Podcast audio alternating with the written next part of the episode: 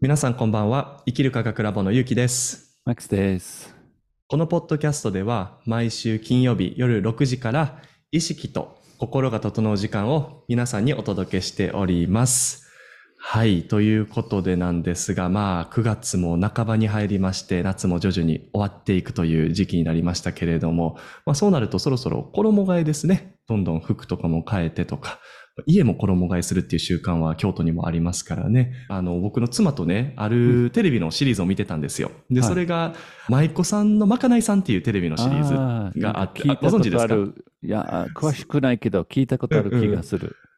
いや、めっちゃほっこりするテレビシリーズなんですよ。もうなんか見てるだけで、なんか心がこう、ほこう、ほほがらかになるというか、なんかこう、ああ、もうこういう生活もいいよね、みたいな、感じになるテレビのシリーズなんだけれども、そこでね、やっぱりこう、時期をまたぐんですよ、そのテレビのシリーズっていうのは。はい。で、どうやら昔の京都は、その時期をまたぐときに、まあ昔の京都だけじゃないと思うんだけど、日本の家屋っていうのは時期をまたぐときに、すっごい大掛かりな模様替えをするんですよね。なるほど。それこそなんか、窓とかをはめ替えるんですよ、冬用にとか。ああ、そういうことですね。まあ、京都はすごく特に激しいんじゃないですか、その季節の 変わること。ううん。ん。そうやね。夏はめっちゃ暑いし、冬は床冷えしてめっちゃ寒いもんね。そう。そう、だからすっごい模様替えするから、ああ、こんなにするんや、とかって思ってたんですけれどもね。ただなんかほら、現代の家とかってもうエアコンとかもあったりするから、そういう模様替えのこう、チャンスってもうほとんどないような気がするんですよね。うん。うん。でちなみにイギリスとかもするんですか？そういうこと。あまりしないですよね。イギリスずっとね、寒いから、夏、夏、夏に日本みたいな、やっぱり激しい変化はないですよね。なので、うん。夏でも布団は使って当然だし、それをひ暑い日は、うん、まあ、こう毛布だけにするとかだけど、日本みたいに季節ごとにそういう布団が変わるとかね、そういうのがうんやっぱりないんですよね。ああ、そうか、そうか。ただなんか、その京都のその古い伝統とかを見てると、その家の模様替えの時ってすごいいいチャンスやなと思ったりとかもしてて、というのが自分の空間をもう一度こう見直す時期なのかなと思ったりもするわけですよ。うん。まあ、果たして今住んでる家が自分にとって住み心地がいいのかとか、うん。うん。うん。家族にとってすごいこう幸せで溢れる空間になってるのかどうかみたいなね、なんかこう見返す期間かなと思ってて、で、今の日本って多分年末年始にそれをするかなぐらい。あー大掃除するからねはい、はい。うん、そう。そういう時期ごとにこう見返す時期、あの、期間があるってなると、まあ6ヶ月に1回とか多分3ヶ月、4ヶ月に1回とかになると思うんですけれども、どうマックスさんってこう空間作りとかこだわったりする方？結構こだわりますよ。えーえー何 何してる？何してる？こだわりの塊。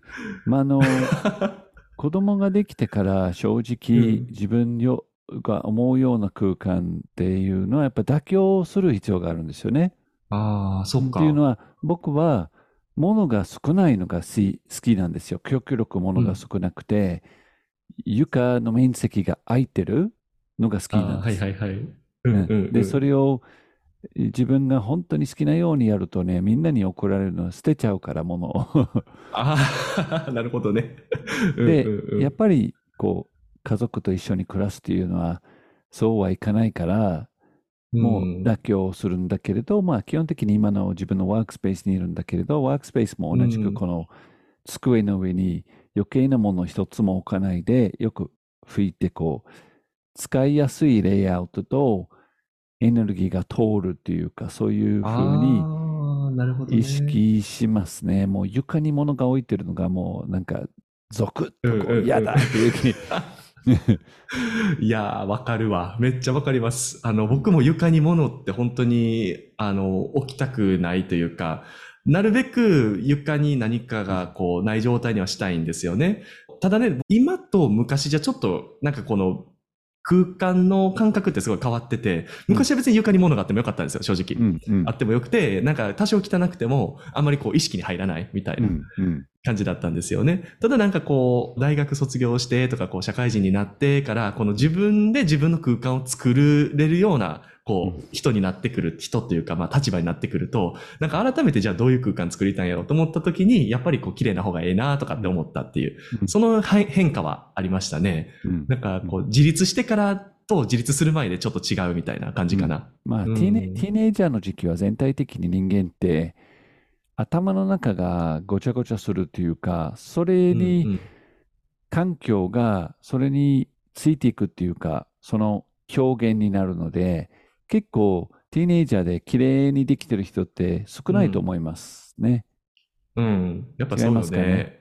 で、やっぱりいや僕もそうやと思う。うん、年を取ると、まあ、社会人になると、こう、もっと綺麗にすっきりする人もいれば、でも逆に、強制的に子供の頃から綺麗にしないといけないっていうところって、逆に大人になってからこう、結構はちゃめちゃにしたりする人もいますよね。ああ、確かにね。反動があるよね。そう。うん。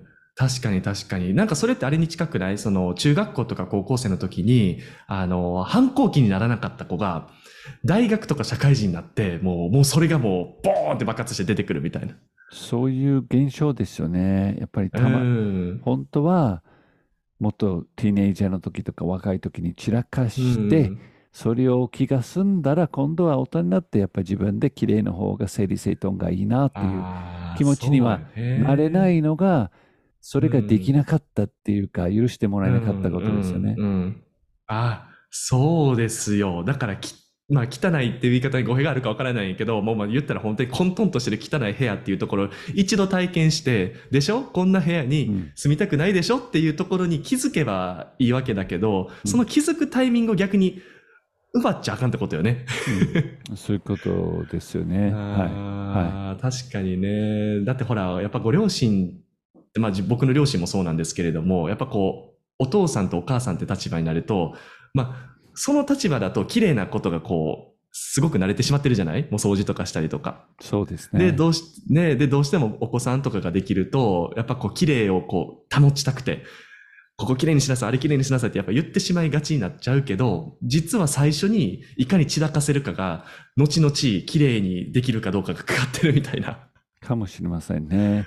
まあこれはバランスですよね。もう僕も言っちゃうんですけどね、子供に そのまあね。うんすごい散らかしたりね、すると、やっぱり嫌なんですけど、そのどういうふうにそれを伝えるっていうのもあるし、ああ、そ。それをうんまあ多少やってしまうということをやっぱり理う解んする必要があると思うんだけど、あーかといってねやっぱり自分も綺麗、まあ、自分の空間ね、特にこの仕事の空間うんを綺麗にしたいって、そこはもう散らかさないでおかないでっていうことを結構守ってくるんですよね、伝えると。ああ、本当に、あ、それすごい良くない？なんかだって、やっぱよく聞くのが、こう綺麗にしてほしいと思えば思うほどやっぱ伝えちゃうじゃない？で、うん伝えすぎたら逆にやってくれないから、どんどんそのイライラのサイクルがどんどんどんどんこう、ディープにディープに入っていくみたいな ことがよく現代では起こってると思うんですよ。で、あのす。、多いよね。そう。でね、あの、僕の妻はね、どちらかというと、床に物の山ができてても 大丈夫な人なんですよ。もともとはね。あの、ロンドン住んでる時に、妻がまだ彼女だった時ですね。うんよく家に行ってたんですよ。行った時に、必ずね、3つか4つぐらい山があったんですよ。あああー、今日も、今日も山ができとるなとかって思って、あ、はいまあでも僕が住んでる部屋じゃないから、まああんまり小言とかそういうのは言わなかったんですけどね。はいまあ、いざね、こう、一緒に住むってなると、まあ、やっぱ目の前に山がそびえ立つわけですよ。あ、うん富士山立っとるわと。でもやっぱ一緒に住んでる空間やから、僕はやっぱ言っちゃうんですよ。うんこの山、ここにあったら、あの、歩くときにちょっと危なくないとか、なんかここ綺麗にしといた方が動線が取れるから、あの、家事とか掃除とかしやすくない？みたいなこと言っちゃうわけですよ。うんうんはい。でも、そういうことを言えば言うほど、やっぱり、逆を行くんですよね、言われる人って。もっと、もうそんなんやってやらへんみたいな。そうですよね。はい。そう、やってやらへんってなっちゃうか、まあ、またはすごいこう、あの、自分に、こう、価値を見出せてないっていう心理状態があると、あの、もうすべてこう、ありのままにこう、従っちゃうっていうこともあるかもしれないんですけれども、多分どっちかに出ると思うんですね。ですで、ね僕の妻の場合は、すごい自分軸があるから、もう逆にやらないわけですよ。はい。で、ある日それに気づいて、だからもう言っても言ってもであのやらないっていう法則は気づいたから、じゃあ何すればいいねんっていうことを考えたんですよ。うん。で、その時に編み出した解決方法っていうのが、うん僕は綺麗にして、綺麗なところにいるとすごく心地がいいっていうことをひたすらやったんですよ。うん。言うんじゃなくて、僕がそれが心地がいいっていうのをただやったんですよ。うん。うん。そしたら、徐々にその感覚がシェアできるようになってきて、うん。気づいたら妻も山がなくなってたんですよ。うん。なるほど。そう。なんか言わなくて、なんか自分がそれで OK にしたっていうところかな。なるほど。はい。そう。なんかそこ、それはすごい僕はやって、あ、やっぱそういう法則があったんやって気づいたポイントでした。うん。うん。うん。うん。うんあの、本当にね、これが極端なところまで行くと、僕、うん。22歳の時にニューヨークに住んでたんですけど、うんニューヨークの中に一人、まあ僕らがどっちかというと何人か学生でフラットみたいなシェアしてたんですけど、はい。そこでパーティーよく開いたりして、一人男性の方がよくね、パーティーに来てたんですよ。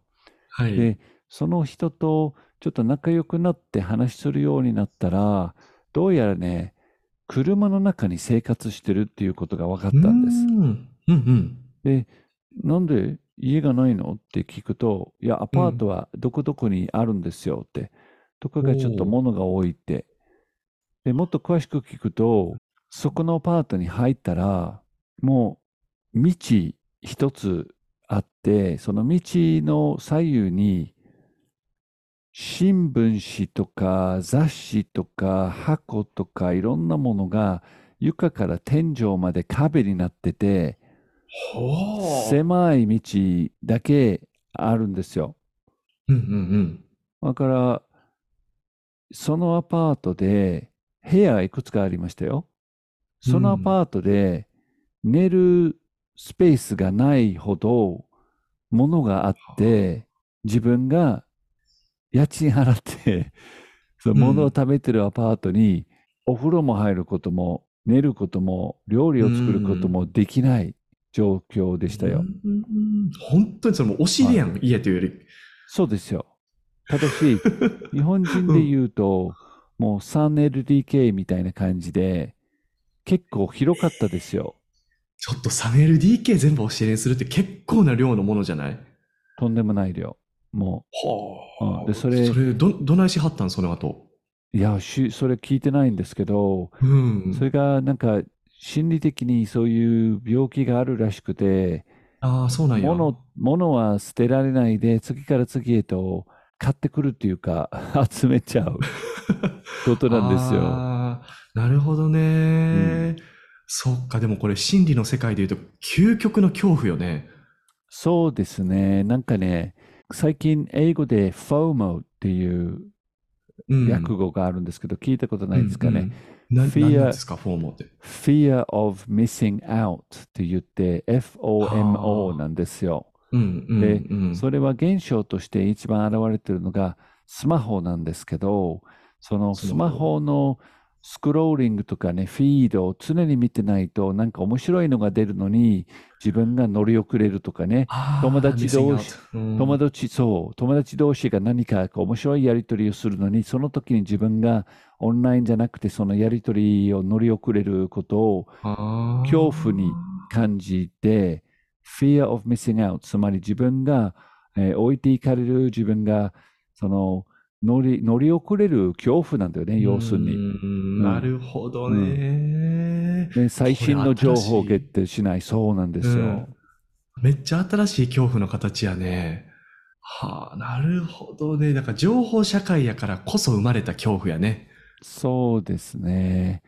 もうこれは、まあ、恐怖そのものがいろんな形になってたけど、やっぱ現代のテクノロジーとこう合わさった恐怖であるんですよね。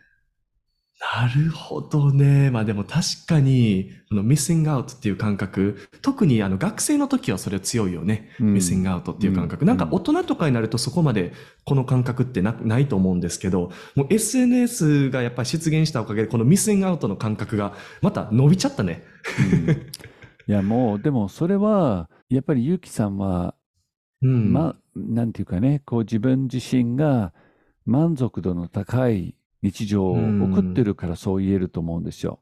大人になるからといって、そういう気持ちがなくならない方っていっぱいいると思います。やっぱり満たされてないパーツでとにかく外の世界に何か情報、何かこう、何か求めてるから、それをこう、うんうん自分が見てない時にフィードに面白いのが出たら自分がこう損するっていう恐怖、不安ですね。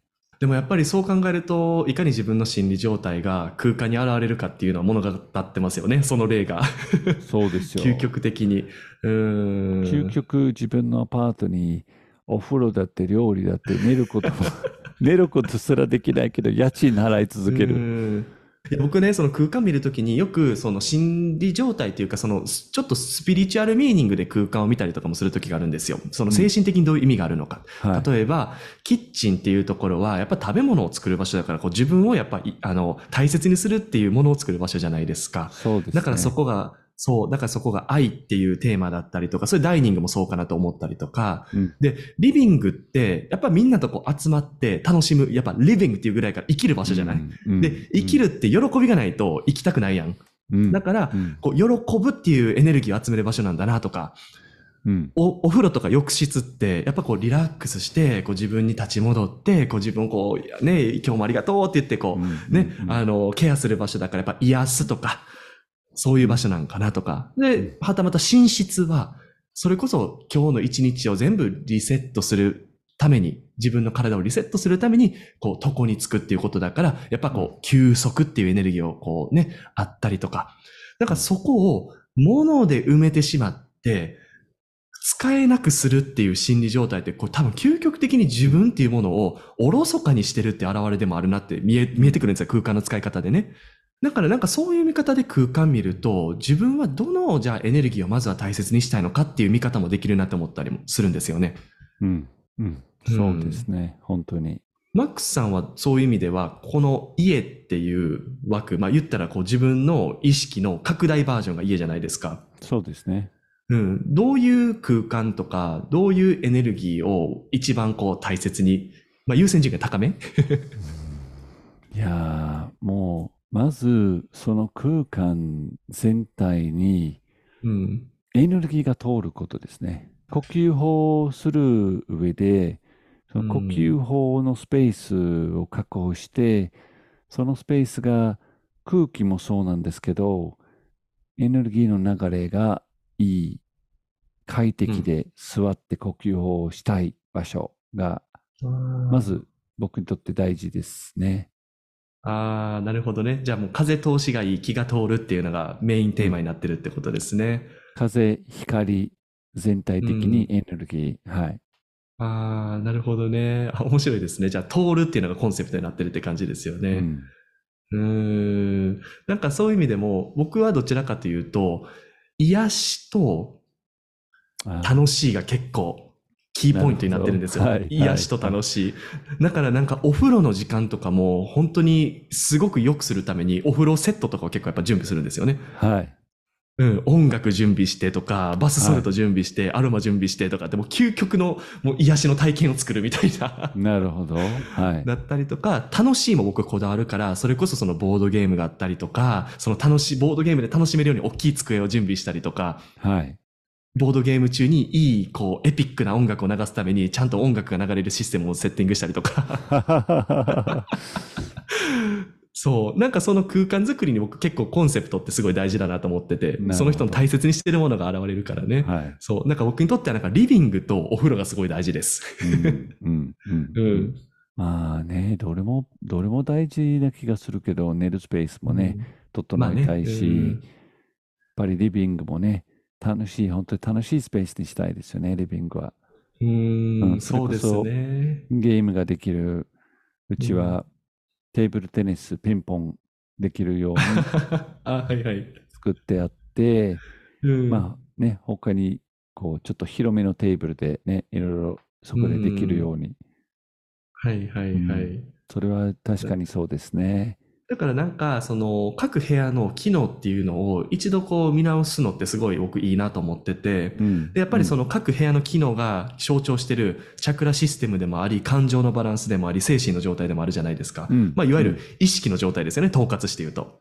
うん、そこが現れてると思っていて、そこの機能がしっかり果たせてるかどうかって、まさにその意識の状態が整ってるかどうかだと思うんですよ。うん。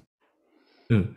だから例えば、き、そう、リビング綺麗やけどキッチンが汚い場合は、いもしかすると、その愛っていうところがあまりこう見つめられてないかもしれない。だってはいキッチンが汚いってことは作る料理も汚い場所で作って、で、それをやっぱお客さんに渡したりとか、自分の家族に渡すわけじゃないですか。はいそれってどう、どういう気持ちっていう話じゃないですか。そうですね。はだからなんかそういう見方で空間を整えるっていうのは僕はすごい、あの、いいなと思ってるんですよ。単純に。い。なるほどね。じゃあ、これ聞いてる皆さんが、一度自分の住む空間に、それぞれのスペースのね、今ちょっと意識してもらって、そのスペースの目的っていうか、そのスペースで何をしたいのか、どういうスペースにしたいのかっていうことを考えていただければいいですね。ああ、本当におっしゃる通りですね。はい。で、なんか一気に全部の空間を考えるってなると、ちょっとあの精神的負荷が多いから、なんかやる気が失ってしまうと思うので、まずは一つだけで僕いいと思っていて、う自分の中で、その部屋を選ぶというよりかは、自分の中で何を大切にしたいのか、家の中で。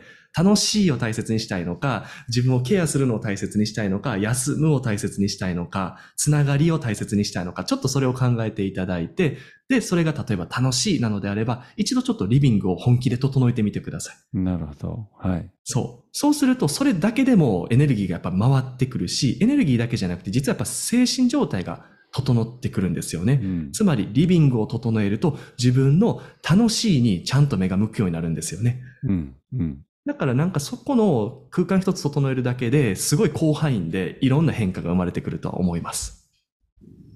目を閉じて、スローな呼吸。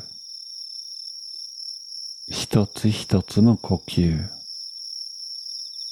意識して、受け入れて、他の考えや他のやらなきゃいけないことを手放して、しばらくの間に置いといて、自分の呼吸、一つ一つの呼吸を味わって、肋骨が、肺が動いてる感覚、楽しんで、